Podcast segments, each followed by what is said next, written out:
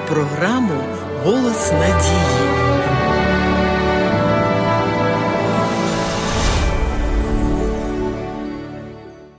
У всі часи і у всіх релігіях були люди, які грали роль посередників між людством і духовними силами, яким вони поклонялися. Називатися вони могли по-різному, та головним було те, що вони зверталися з молитвою до цих сил і приносили жертви. Священство Старого Завіту появилося майже за півтори тисячі років до народження Христа, коли євреї вийшли з Єгипту в обітовану землю.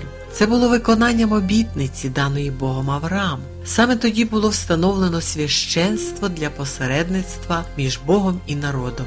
Звершувати саме священнодійство, жертвоприношення, кадіння фіміаму, благословення народу та інше було доручено Аарону, його синам та їхнім потомкам.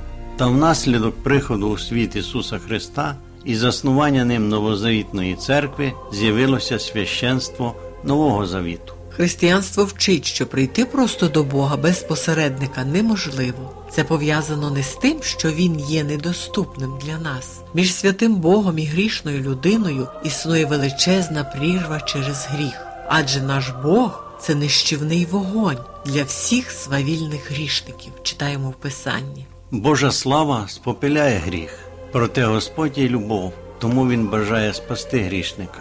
Божа справедливість і Божа любов прагнуть знищити гріх у людині, але хочуть спасти грішника. Господь любить грішника, але ненавидить гріх.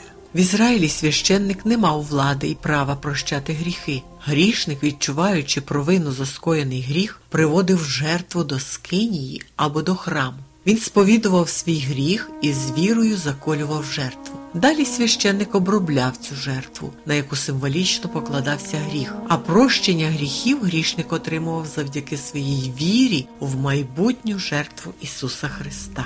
Христос прийшов, аби принести себе в добровільну жертву за гріхи всіх людей, які коли-небудь жили на землі. Саме Бог прощає гріх, а не людина. Навіть священник не мав такої влади. Віра в Христа приносить грішникові прощення гріхів. Апостоли лише проголошували покаяння і прощення гріхів. Тому хай буде відомо вам, мужі брати, що через нього звіщається вам прощення гріхів. Апостоли проповідували прощення гріхів і покаяння, яке ми можемо отримати вірою в Христа. Ні апостоли, ні учні не прощали гріхів, але вони проповідували Христа і були свідками набуття віри та покаяння. Якщо ж люди не хочуть просити вибачення, то їхні гріхи залишаються на них. Прощення це наш обов'язок. Будьте ж добрими одне до одного, милосердні, прощаючи одне одному, як і Бог через Христа вам простив. У старому завіті священство передавалося у спадок. Священники приносили жертви і служили в храмі, а першоапостольська церква займалася проповіддю Євангелія. Апостоли, єпископи, пресвітери, євангелісти проповідували Слово Боже. Проповідь стає центром богослужіння ранньої християнської церкви. Апостоли не були священниками в старозавітньому розумінні цього слова. Для прощення гріхів нам обов'язково потрібен посередник. Цим посередником для всіх нас є Господь Ісус Христос. Апостол Ян запрошує кожного визнати свій гріх.